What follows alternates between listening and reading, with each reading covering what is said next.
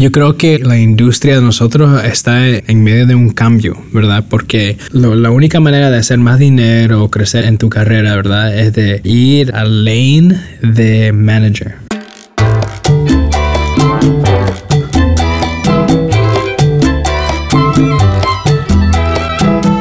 Hola y bienvenidos a Diseño Cha Cha Cha. Mi nombre es Pablo Stanley. Y yo soy Lumen Bigot. Y hoy estamos aquí con Carlos Montoya de Late Night with Trav and Lowe's. Tienes un podcast y pues digo diseñador y todo, nos va a platicar un poquito de todo. Lumen y yo estuvimos hace como un par de meses, ¿no? Estuvimos en sí, tu podcast. estuvieron en el podcast con Travis y yo. Travis es el otro host, ¿verdad?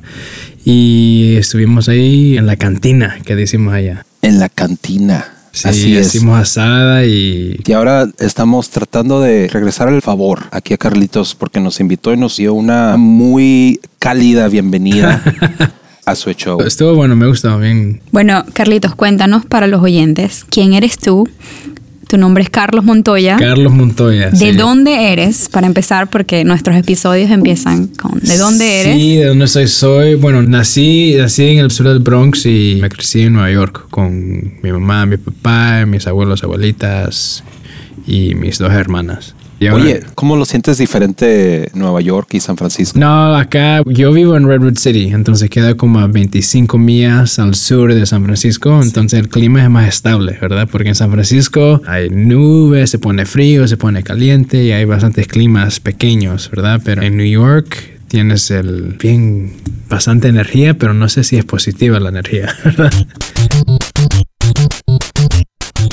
Y nos estabas contando de que eres un diseñador, haces un podcast, haces miles de cosas. Sí, hago bastante, sí, pero los dos con los que me identifico más soy diseñador digital, ¿verdad? Y soy un host de un podcast. ¿Y dónde estudiaste diseño? Y antes de eso, ¿cómo decidiste estudiar diseño? Bien, puro accidente, ¿verdad? Entonces lo que pasó, yo fui a la escuela después que me gradué de high school para hacer un animador en Pixar. Y fui a una escuela para Media Arts y Animation se llamaba, ¿verdad? Pero pasé como un semestre ahí y ya lo dejé. ¿Qué dijiste? ¿Está bien difícil esto, la animación? No, no, lo que pasó es que estaba trabajando y iba a la escuela también. Era muy difícil para poder traer las notas que necesitaba para salir adelante en la escuela. No tenías el tiempo suficiente para... No, no, porque tenía una compañía de construcción yo que instalaba cerámica ¿verdad? y hacía remodelaciones de cerámica y, y, mármol y cosas así. Entonces me dediqué más a trabajar eso, dejé la escuela y luego ya no quería más, quería relajarme y me fui para San Diego con unos amigos. Y en San Diego ya ¿Y esta compañía era tuya? Era mía, sí. ¿Y qué pasó con la compañía? La dejé, bueno, la, razón que tuve una compañía era que mi padrino tenía una compañía también de remodelar baños y empecé a trabajar con él a los 12 años, barriendo, trayendo cubos de agua, lo que sea, ¿verdad? Y mi papá y mi mamá no tenían dinero, pero me dijeron, mira, si quieres dinero hay que ir a buscarlo. Entonces ahí tu padrino te puede dar trabajo si quieres. Entonces si quieres comprarte las cosas bonitas que tienen tus amigos, ve a echarle ganas, ¿verdad? Así es. Entonces, de los 12 a como los 16, 17 años, trabajé con mi padrino y aprendí a instalar cerámica, a hacer remodelaciones de baño. Y él se puso tan ocupado que le sobraba trabajo. Entonces me lo empezó a dar a mí. Y así empezó la compañía mía que me dio los trabajitos y mi papá trabajaba en otro lugar donde hacían deliveries de cerámica y ahí puso mi nombre como contractor y así empecé una compañía pequeña. ¡Wow! Oye, pero súper joven. O sea, tenías de los 12 a los 17 y tenías una compañía y estabas ahí pegándole. Sí, le estaba pegando y, así me estaba pagando la escuela, pero me dedicaba a la escuela o me dedicaba al trabajo. Entonces me dediqué al trabajo y era artístico porque hacía la cerámica y todo eso es, como el step final de una construcción. Entonces era, siempre era artístico. ¿Y tú crees que eso te motivó a estar ahí en el craft? ¿Dijiste esto es algo que a mí me gusta o qué? Inconscientemente, no creo que conscientemente me puse a pensar, oh, soy artista o esto me gusta, ¿verdad? Pero me gustaba crear, me gustaba trabajar con la mano, me gustaba ver algo que era feo y después ponerle ganas y terminar con algo bonito, ¿verdad? Entonces, eso sí, subconscientemente estaba ahí, pero ya me cansé tanto y desde los 12 años yo cada verano me iba a trabajar y jugaba con mis amigos, pero no como ellos jugaban bastante. Entonces yo quería relajarme y dejé todo eso y me mudé para San Diego. Oye, ¿y San Diego? ¿Qué hiciste San Diego? ¿La Ya. playa te la pasaste A la relajado? playa, me la relajado por un año ahí. me mudé con dos bolsas de ropa, sin trabajo allá y tenía que pagar renta en unos 30 días. Tenía suficiente para el primer mes. Y lo que pasó es cuando llegué a San Diego, no tenía trabajo y encontré mis amigos unos que vivían ahí en el apartamento donde vivía y, estaban tocando puerta a puerta vendiendo fumigación. Entonces, inmediatamente no te pagan salario, pero haces dinero a las ventas que haces. Entonces, a los como 12 días de estar ahí, empecé a tocar puertas, a vender fumigación. y eso fue suficiente para la comida. Bueno, los huevos que compraba porque solo comía ramen o los cup of noodles. Sí, sí, claro. ¿Verdad? Con limoncito. La- Sí, con limoncito, lo que sea, ¿verdad? Un picante. Y suficiente para la- el primer mes de renta. Y después de ahí cambié a otro trabajo que era de limpiar las cajas de lo que instalaban las oficinas como acá en los tech. El trabajo mío era de romper todas las cajas donde salían todos los equipajes y llevarlo a la basura. Y eso era el trabajo mío. ¿Y, cómo, ¿Y cómo dijiste, ok, no, ya, esto basta? ya, ¿Cuál fue la Yo transición? puedo hacer algo mejor que eso. Sí, ya así pasa. Lo que yo creo que es puro accidente, le digo, porque en San Diego no había tech en ese tiempo, ¿verdad? Entonces lo que pasó, había unos fuegos naturales que nos evacuaron de San Diego. Ok. Y entonces mi amigo, Esto fue como en el 2004, 2005. 2007, Ujú. 2006, 2007. Hace 10 años nos evacuamos y fuimos. Y mi amigo tenía un tío acá en San Francisco y nos mudamos para San Francisco. A ver, espérate. ¿Estás en San Francisco por los fuegos de San Diego? Sí, ¿Del 2007? de, desde, desde entonces, evacuado. Soy ref- Sali- refugee. Saliste corriendo del fuego. Y acá me quedé, ¿no? Ave- toda una aventura. Toda una Sí. aventura así. No, entonces llegué acá, era tutor de español, ah, era un entrenador de fútbol, de coach, y de ahí traté de ir de nuevo a la escuela, ¿verdad? Y fui para de nuevo Media Arts and Animation y estuve ahí como otro semestre y ya demasiado caro. Me puse a pensar ya. Entonces dejé, pero aprendí lo básico, los Photoshop y la teoría de colores y tipografía y lo, lo básico, ¿verdad? Sí. Y de ahí me lancé, busqué familias, a mi padrino le hice un website con Wix.com. ¿Cuánto tiempo tiene Wix? Wix tiene un Bastante bastante, tiempo. tiempo. Wow. tiene Se le Wix. cayó la cédula aquí. Entonces ahí empecé buscando familias que ocupaban websites. Me salía fácil, lo entendía y así es como entré a diseño, pero no sabía que era diseño. O sea, era, era de creer en empresas online. Eso era lo que estaba haciendo. Yo sabía cómo usar las computadoras, sabía la tecnología y sabía que cómo se miraban los, los- los- los competidores de, de mi padrino, de mis amigos, lo que sea, y yo solo estaba cambiando cosas. Estabas haciendo tu competitive Sí, research pero... an- analysis. No, te digo que fue puro accidente, no sabía qué es lo que estaba haciendo. Pero de eso, de, un, de una cosa al otro, llegué a un contract job como contratista a un, en tech, Ok. ¿verdad? Y ahí era visual designer, ¿verdad? Es, el título que me dieron, ¿verdad? Y me enfocaba a visual designer, tenía... Empecé a ver qué es lo que es ser diseñador y no sabía qué era eso y así es como entré yo. Y me imagino que habrás aprendido todo a través de internet, googleando. Sí, sí, Por eh, tu cuenta, preguntando. Eh, Sí, porque tu pregunta, Lumen, fue ¿cómo aprendiste, verdad? La escuela de, que digo yo, del echar, echarle ganas, ¿verdad? Lo aprendí de la vida, ¿verdad? Solo, solo hay que pagar los biles, ¿verdad? Pero el diseño y, y cómo el vocabulario alrededor de todo eso fue con el Google, Internet, libros y gente que miraba que me gustaba lo que estaban haciendo ellos porque era bonito. ¿Y cómo hago eso yo?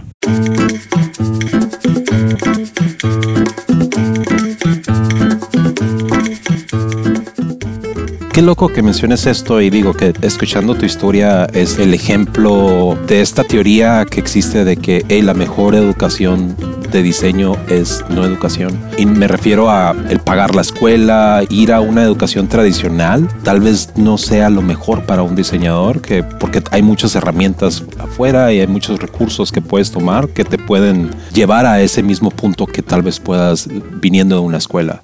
y yo creo que es algo que simplemente es para el diseño en específico. Hay muchas carreras que quizás necesitan estudios académicos y prácticas como medicina, pero otras carreras ya se están volviendo bastante populares y mucha gente está estudiando por su cuenta y con toda la información que hay disponible la capacidad de aprender por tu cuenta es mucho más fácil que antes, ¿no? Y eso ayuda a que haya muchas más personas que puedan ejercer una profesión sin un título y es algo que quizás era muy difícil hacer antes.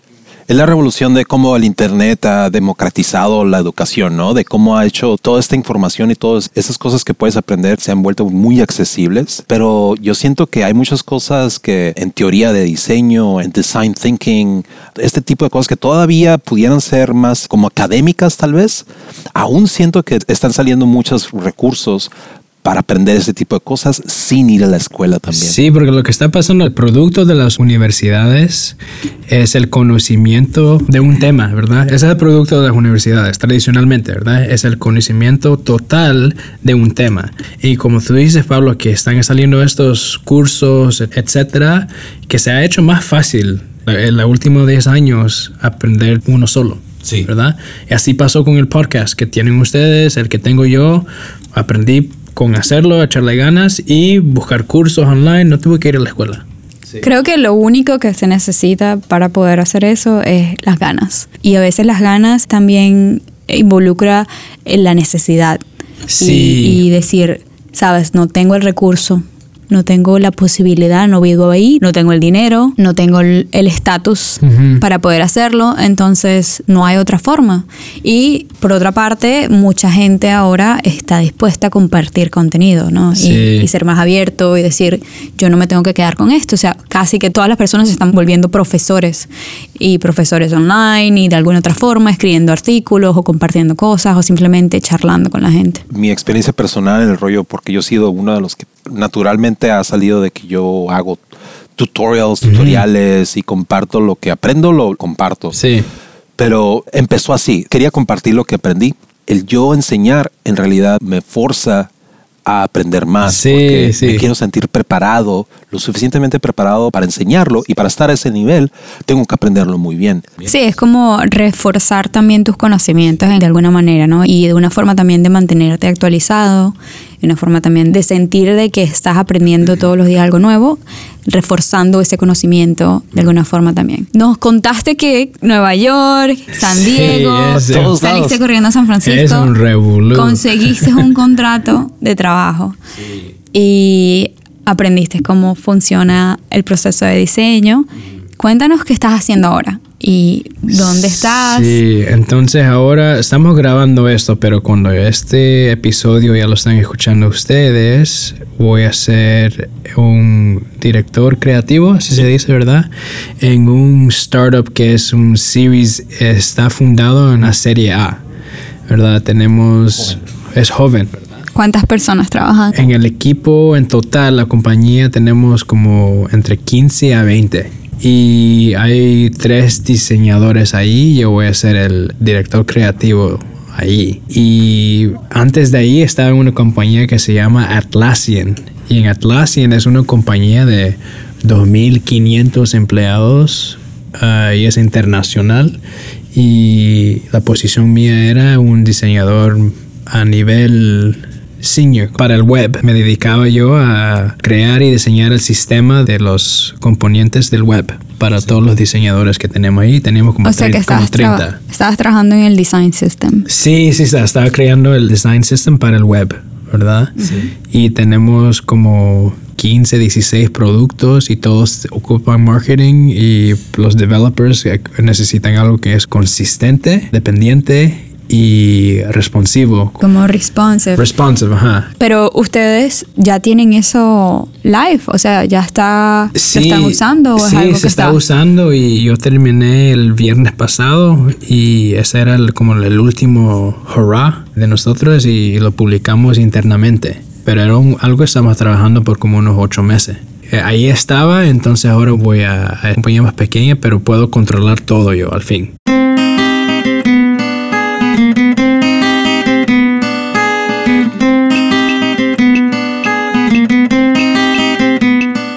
Cuéntame un poquito de esa transición. Quizás pasaste de empresas pequeñas hasta llegar a una más o menos grande, internacional, y ahora te estás moviendo a una muchísimo más pequeña de la que ya estabas o la que ya habías trabajado antes para crear tu propio equipo. Sí, lo que he visto yo es desde que empecé eh, como contratista, he tenido bastantes ideas yo en cómo se puede hacer las cosas mejores o, o una idea para hacer algo diferente, ¿verdad? O, o tomar un riesgo diferente. Y desde entonces siempre me han puesto como la estanca en esas ideas. Eh, Siempre tengo que hacer un compromiso, ¿verdad? Algo en medio, ¿verdad? Porque tiene que alinearse bien con los business objectives o los objetivos de la empresa, también con las cosas que tenemos que queremos hacer creativamente. Entonces, lo que me ha pasado a mí es que en, desde contratista hasta donde he llegado una ahora, siempre he querido empujar las ideas totalmente al 100%, ¿verdad? Y nunca he podido hacer eso. Entonces, por eso que empecé uno como contratista, llegué a una compañía, un startup, y a otra compañía un poquito más grande, de nuevo a otro startup, y después a Atlassian y a otro más pequeño. Siempre, con cada vez que, me, que hay una transición, tengo un poquito más de ownership, ¿cómo se dice? Poder de, de- Sí, sí, es un porcentaje de 0 a 100%, ¿verdad? Empecé como con, unos 10, con un 10% porque era solo de producir a- assets, ¿verdad? O assets. Y cada transición, como 15%, 30%, 40%. Y ahora al fin ya llego a este como ah, director creativo y siento que tengo como 90% de control la de dirección de las ideas que tengo, como qué tenemos que hacer con el app. Entonces así, así es la transición o la necesidad para mí buscar la transición. Claro. ¿Y no te da miedo el cambio? Claro que me da miedo. Tengo unos nervios ahorita porque, mira, estoy casado y tengo tres niños, ¿verdad? Un niño que va a cumplir ocho años mañana. Tengo una niña que cumple el 4 de septiembre con los cuatro años y un niño de un año. Vivo acá en el Bay Area que no es barato. Entonces sí, he dejado la, Seguridad, la seguridad económica. de, de una compañía que no se va a ir a ningún lado por los siguientes 10 años. Sí.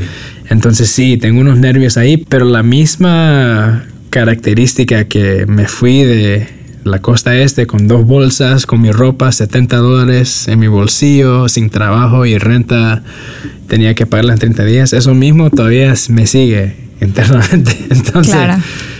pero bueno, es, es calculado el riesgo. Sí, sí. No es estupidez como fue la primera vez. De algo así siempre sale algo bueno, entonces. Sí, sí. Entonces, esto fue una decisión que se tomó como unos cuatro meses de hacer. Hice todas las preguntas, todo, todo. La entrevista. Entrevista, le di vuelta a todo para, para asegurarme que es una decisión educada. El, el equipo, cuando yo empecé a la 100, éramos solo tres. Y dos años y medio, casi tres años después, el equipo de nosotros creció El equipo de diseño. de marketing. Porque el equipo de diseño de producto en Atlassian hay como más de 120. Pero de nosotros, el de marketing, para todas las compañías, solo habían tres de nosotros. Tú estabas en el equipo de marketing. Ajá, Entonces crecimos en el último año y medio. Teníamos como 5 o 7 a ese tiempo. Crecimos como a 32, 33. ¿Cuánto tiempo tenías ahí? Ya que me voy, dos años y medio. Entonces vi un equipo crecer. La seguridad de ese equipo también. Y, pero es un nuevo reto. Tienes que aprender ahora cómo ser creative director y todo lo que eso sí, signifique. Todo lo que significa En el eso. día a día. Ya, ya. Entonces, pero lo que estábamos hablando anterior de lo que es el producto de la, de la universidad, ¿verdad? Es el conocimiento de un tema. Pero lo que también te enseñan es cómo aprender. Y es difícil aprender cómo aprender vos solo. Haces bastantes errores en cómo aprendes tú o cómo aprender un nuevo tema. Pero ya que tengo unos 10 años aprendiendo yo solo, yo creo que hay que aprender cómo ser un líder o un creative director. Pero yo creo que sé cómo aprenderlo, ¿verdad?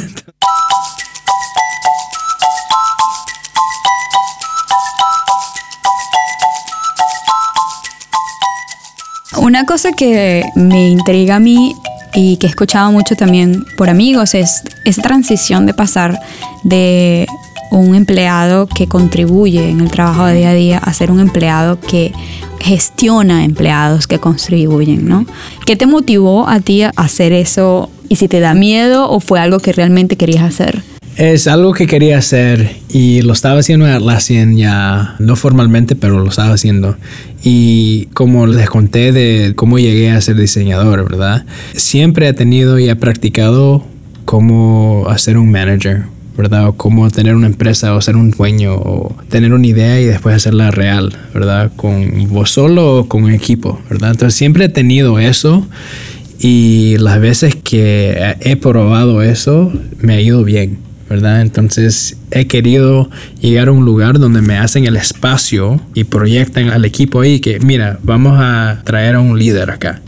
Y este es el líder de ustedes, ¿verdad? Nunca he tenido eso que me ponen en la posición y le ponen en la mente de lo que voy a trabajar. El permiso de... El permiso de... De que eres el líder, de que eres en realidad eres el jefe, porque regularmente hay veces que no está muy claro y es cuando está así gris de que, bueno, quieres ayudar, pero también necesitas esa bueno, poquita autoridad, ¿no? Y que sea oficial. Sí, esa es la palabra, oficial, ¿verdad?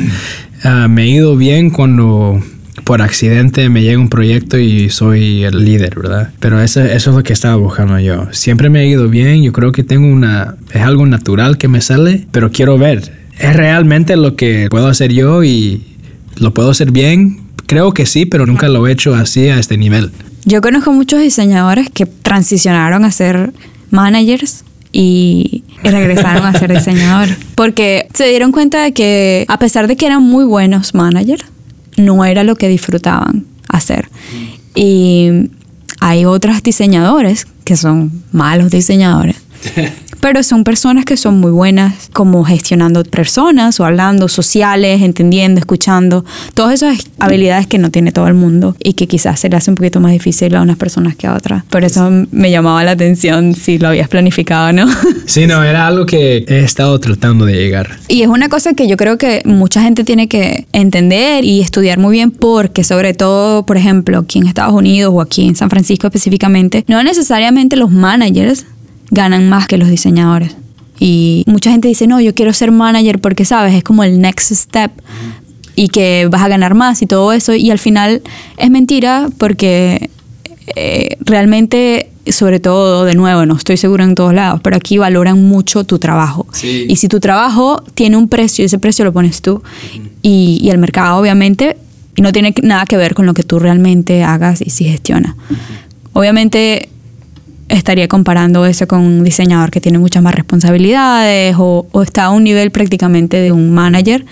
Entonces es importante que sepas qué es lo que quieres y que obviamente lo pruebes y te des cuenta que si realmente es lo que te gusta porque, porque es eso lo que quieres y no es simplemente un título o una profesión que quieres ir porque todo el mundo lo hace o porque te va a dar un estatus. Sí, y es que en muchas compañías así está puesta la jerarquía de esa manera en la que el siguiente nivel es ese. Estoy seguro que hay muchas compañías que no hacen eso, pero hay muchas compañías que eso es, es eso. Si quieres el siguiente nivel, vas a tener que ser manager. Yo creo que la, la industria de nosotros está en medio de un cambio, ¿verdad? Porque la única manera de hacer más dinero o crecer en tu carrera, ¿verdad? Es de, de ir al lane de manager. La industria se está dando cuenta que hay gente que no pueden ser managers, ¿verdad? Y son mejores IC, creadores individuales, ¿verdad? Y entonces les digo que en el ASIAN tenemos dos lanes o dos carriles, ¿verdad? Uno es el carril de manager y el otro es el carril de creador individual, ¿verdad? Y en cada una hay, se puede crecer la carrera de uno a lo que es mejor uno, ¿verdad? Entonces puedo ser un manager en Atlassian, ¿verdad? Pero también puedo ser un, creador individual principal que hace mucho más de un, un manager que está empezando o mid, mid Exacto. Y obviamente también él mencionaba, hay niveles para los managers y para los empleados normales. Y, por ejemplo, empresas que tienen manager de personas y tienen manager de equipos o de proyectos. Cuando tú tienes mucho más conocimientos y te puedes volver un, un, manager de un proyecto en específico, o sea, algo mucho más complejo, no necesitas gente que te esté supervisando. No quiere decir que eras un manager de personas, pero tampoco necesitas de, de los sí. managers de, como tal. Claro, claro. El reto mío, lo que yo quería a llegar antes de una transición así, era de tener una buena experiencia en diseñar productos digitales móviles para compañías grandes y también para, como se dice, consumer. Sí, como usuarios. Usuarios, ajá, para los usuarios, ¿verdad? Y luego entrar eso en nivel pequeño y nivel grande. Y en eso también aprender el marketing para las compañías pequeñas y las compañías grandes, antes de poder ir y atentar a ser un director creativo. Entonces yo creo que con eso me cruzo los dedos que ha hecho el due diligence, como se dice. La lística de el, check, el, el checklist. El checklist, sí. Oye, ¿cuál va a ser la primera cosa en cuanto entres en tu nuevo trabajo? ¿Cuál va a ser la primera cosa que vas a hacer? De que tenemos que hacer esto. Tengo que hacer esto. Uh, voy a tratar de ver qué es lo que están trabajando los diseñadores ahí y cómo ayudarles a llegar a esa meta lo más rápido posible. No quiero ir a cambiar nada. Lo que quiero ir es ir a observar y aprender qué es lo que está trabajando y llegar con, con un timeline que veo yo. Yeah. Y dar la oportunidad o permiso de que eso puede cambiar, se puede demorar más o se puede hacer más corto, ¿verdad? Entonces, algo Me así. encanta.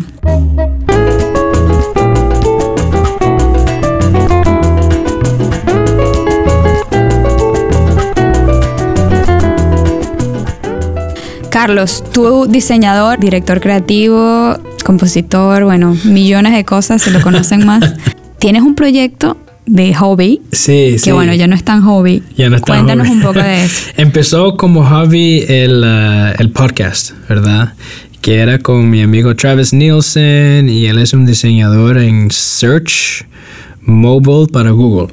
¿verdad? Entonces él me llegó con la idea, hey, ¿quieres hacer un podcast? Y le dije, sí, he tratado de hacer algo porque la meta era de entrar a YouTube. ¿Verdad? Y hacer cosas en YouTube, pero era como muy, me ponía muy nervioso enfrente de la cámara, entonces yo creo que sí, con la voz puedo empezar, ¿verdad? Pero ahí me quedé, nunca entré a YouTube, me quedé con el hobby de podcasting. Y era puro hobby y empezó con esta meta. Puedo emprender algo y luego enseñarlo bien con mi voz y con mi opinión de si es algo bueno o malo.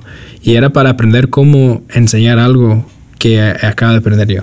¿Verdad? Así empezó. Y ya estamos como 130 episodios. Y cambió al nuevo hobby, ¿verdad? Es, puedo crecer otra empresa nueva que es un network de podcasts. Sí. ¿verdad? Y crear otras ideas que son diferentes de diseño, pero también buscar a otros o otras que están empezando podcasts que les puedo ayudar, porque ya van como tres años de aprendizaje que si alguien llegó a Travis y a mí cuando empezamos y nos abrió las puertas, mira, esto es lo que van a ver. Te, te hubiera ayudado mucho. Bastante, sí. Entonces... ¿Quieres es, ser esa persona? Ese... Quiero ayudar porque yo creo que es bien... Es, todavía está el podcast o la industria de los podcasts está bien joven todavía. Yo creo que hay bastantes oportunidades y la más gente que entramos, más seguridad de trabajo que se puede crear, ¿verdad?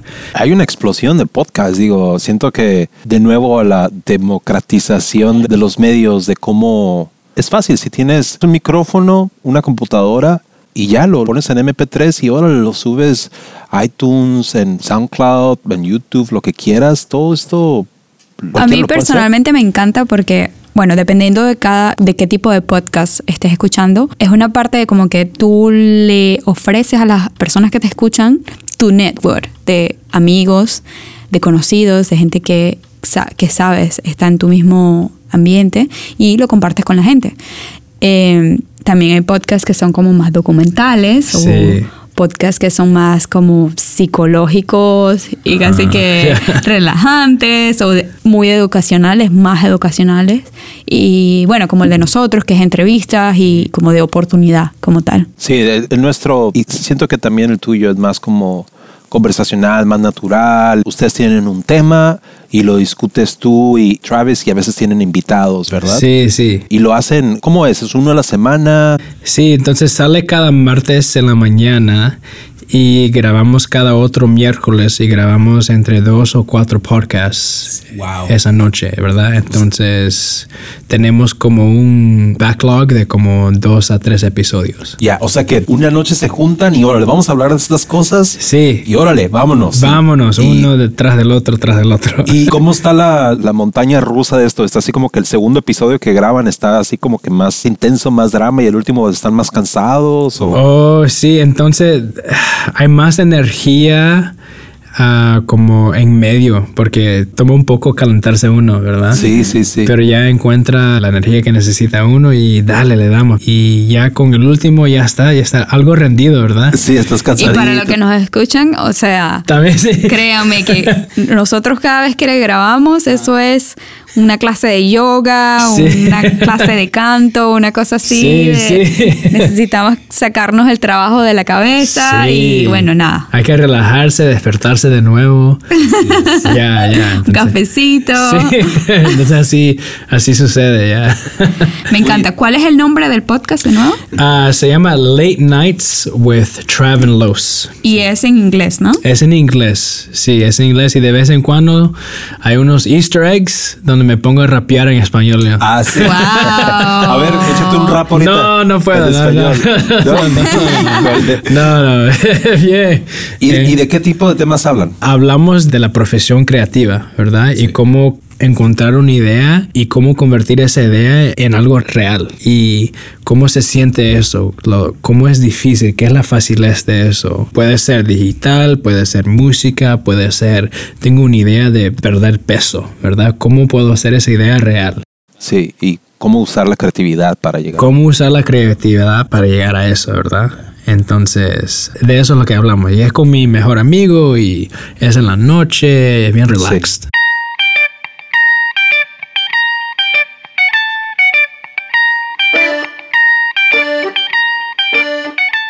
Tienen una dinámica ustedes, ¿no? De que cada vez que graban, uno trae los temas y el otro hace la edición, o cómo está el rollo? Yo estoy en cargo de este miércoles que acaba de pasar, ¿verdad? De preparar la idea a los in- los invitados, si tenemos invitados, grabarlo y después de grabarlo, editarlo y después de editarlo también hacer el marketing y todo el social media. Y por esas dos semanas el otro tiene off, no hace nada. Solo llega y es el Como que el- lo sorprenden. Sí, sí, el que está preparando sabe todo, el que no está preparando no sabe nada. Llega fresco y todo es cándido, todo es real y hay veces que he preparado un tema y, y yo pensaba que iba a salir de una manera y pues falla fe- tan feamente porque el Travis, I don't get it, man. I don't know, man, ¿verdad? Y, y no me da la energía que estaba buscando. Sí, la, la, Ya la te iba a preguntar que si has tenido como que conversaciones incómodas que quizás Sí, terminan ah, diciendo no. Sí, ha pasado y la cosa es que tenemos esa noche para grabar y ya, y eso es lo que tengo yo, ¿verdad? Entonces lo- la necesidad es, tengo que tener algo el martes en la mañana. Entonces lo que tuve era, creé un episodio del fallo que pasó. Entonces empieza, mira, este podcast de este episodio es, se trata de un atento que tuve de esta idea. Sí. Y eso es lo que quería decir, pero vamos a escuchar cómo me fue. Y después pongo el podcast, después hago una narración encima.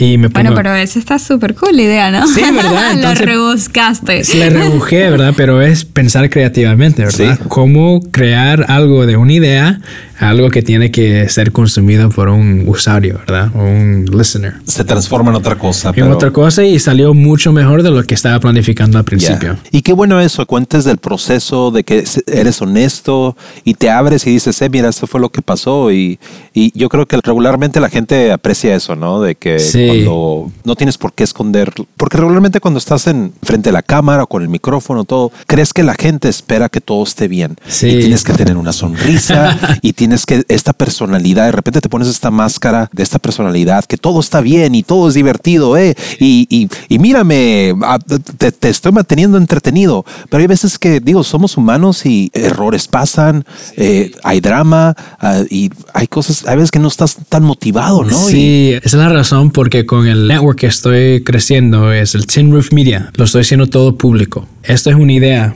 Hice un podcast de la idea. Esto, eso es lo que está pasando. Estos los invitados de diseño chachacha. Lo vamos a invitar tener una conversación a ver si quieren ser parte del, del network. Entonces, en el, en el episodio que acabo de grabar ayer en la noche, de eso hablamos con Travis. Hey, ¿cómo vamos a hacer para el diseño cha-cha-cha y este otro que va a entrar con nosotros? ¿Cómo les preguntamos que pongan? Yo soy Pablo Stanley y este es Lumen Vigo y este es el podcast que se llama Diseño cha-cha-cha, parte de Tin Roof Media Network, ¿verdad? ¿Verdad? Ese es el next step, ¿verdad? El paso que sigue para ustedes, para el network, para nosotros. Y de eso hablamos al final del episodio. Es ¿Qué es lo que ocupamos? Y Travis dice, bueno, necesitamos un, un papel que dice, esto es lo que negociamos, Sí. se firman y ya empezamos, ¿verdad? Entonces, en eso es que estamos y por eso es que me gusta hacer todo abierto, todo real, todo así, porque no es perfecto, ¿verdad? Eso es lo que se ocupa y esa es parte del enseñaje que quiero dejar con lo que, con lo que están escuchando, ¿verdad? Sí. Este es Carlos y Travis y esa es una idea que están creando ellos y acá vamos, démosle, ¿verdad? Sí.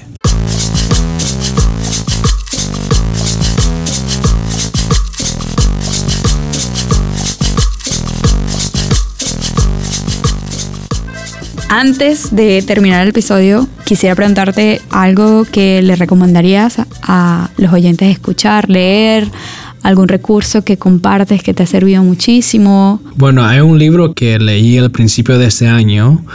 El autor se llama Tim Ferriss, ¿verdad? Que bastantes conocen, ¿verdad? Tiene un podcast, ¿verdad? Y es uno de los originales del podcasting. También es conocido como que el body hacker. El Body Hacker, ¿verdad? Llegó así. Entonces No sé de qué están hablando, ¿eh? escribió un libro que se llama Tools of Titans, ¿verdad? Ok. Las herramientas de Los titán- titanes. Los titanes, ¿verdad? Y lo que él hace, ah, les hace entrevistas a los mejores de los mejores en cada industria Ajá. que puedas pensar. Y lo que se trata el libro es agarra las mejores recomendaciones que dan estos titanes y lo ponen en un libro. Es, es como de Que es como gigante. Es gigante. Como una Biblia. Sí. Así, un yo, te lo, yo te lo paso para que lo leas. ¿Te, te gustó a ti o no? No, no, Marcos, Ah. mi pareja, le encanta Tim Ferriss y Sí. compró el libro. Yo leí el libro de él que era la Ah, semana de cuatro horas de trabajo. Sí, la, la semana de trabajo de cuatro horas. Me semana. encanta. es Sí. muy, muy, muy bueno, recomendado, como que muy inspiracional para ser como entrepreneur o empezar algo por tu propia cuenta o Ok. Planificar tu vida en general Sí, también. Es uno de los me- mejores libros que he leído y lo leí al principio de este año y me puso en, en- en el carril derecho. Indicado, ok. Indicado para hacer cambios este año, ponerme enfocado, cómo enfocarme, cómo cambiar, de todo, de todo. Ok. ¿Y cómo se llama de nuevo?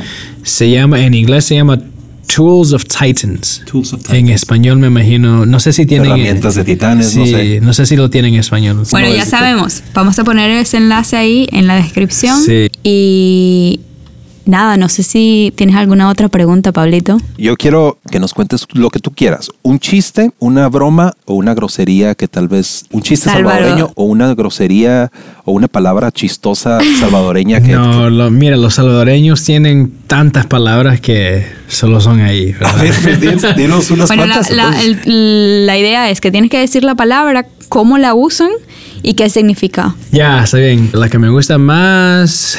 ah, puchica. ¿Escucharon puchica? Uy, eso, suena, eso suena muy mal. güey. Puchicas. Puchica. No, puchica es como que decir damn. Ah, eh, Puchica, como algo, algo que pasó. Puchica, no lo creo, ¿verdad? Ok, Pucha, que estuvo tremendo, ¿verdad? Ya, ya, La próxima vez tenemos que hacer esta pregunta y nosotros tenemos que adivinar qué significa. Ah, Ok, bueno, di otra palabra y a ver si adivinamos. puya. Puya. Es como, dale, como empieza pues. Como Yo que- digo no, que es pene. Pene, no, no es pene, es puya, es como wow. Ah, sí. Mira, puya, como que qué chivo, Ah, qué chido, ¿verdad? Puya, como que Puya. Pero puya de que te puyaste. Sí, pero por eso qué es ¿Pero un- qué es puyarte? ¿No sabes qué es puyarte? ¿Pincharte? Pincharte, puyarte como me puyó con una aguja. Oh, pf, nunca había escuchado Ah, eso. ese es puya, es puya. Muchas gracias a los que nos están escuchando y ya saben, si quieren comunicarse con Carlitos, Carlitos le vamos a dejar sus enlaces, portafolio, LinkedIn, Facebook, el libro, todo lo que quieran por allá. Sí, y el podcast también para que lo escuchen, está muy bueno. Exacto, eh, su podcast y no se olviden de seguirnos en Facebook y en Twitter y donde quieran que estén para que puedan tener el link súper rápido. Estamos en iTunes, pero también estamos en Google Play y nos encantaría que nos hicieran comentarios para que el podcast le llegue a más gente y rieguenlo si pueden y mándenos mensajitos si tienen algún feedback o comentarios o cosas que quieren escuchar. Compártelo con su familia, con sus maestros, con todos sus, sus amigos. Pues bueno, muchas gracias. Esto fue Diseño Chachachá. Yo soy Pablito Stanley. Y yo soy Lumen Bigot. Nos vemos hasta la próxima, niños y niñas del show.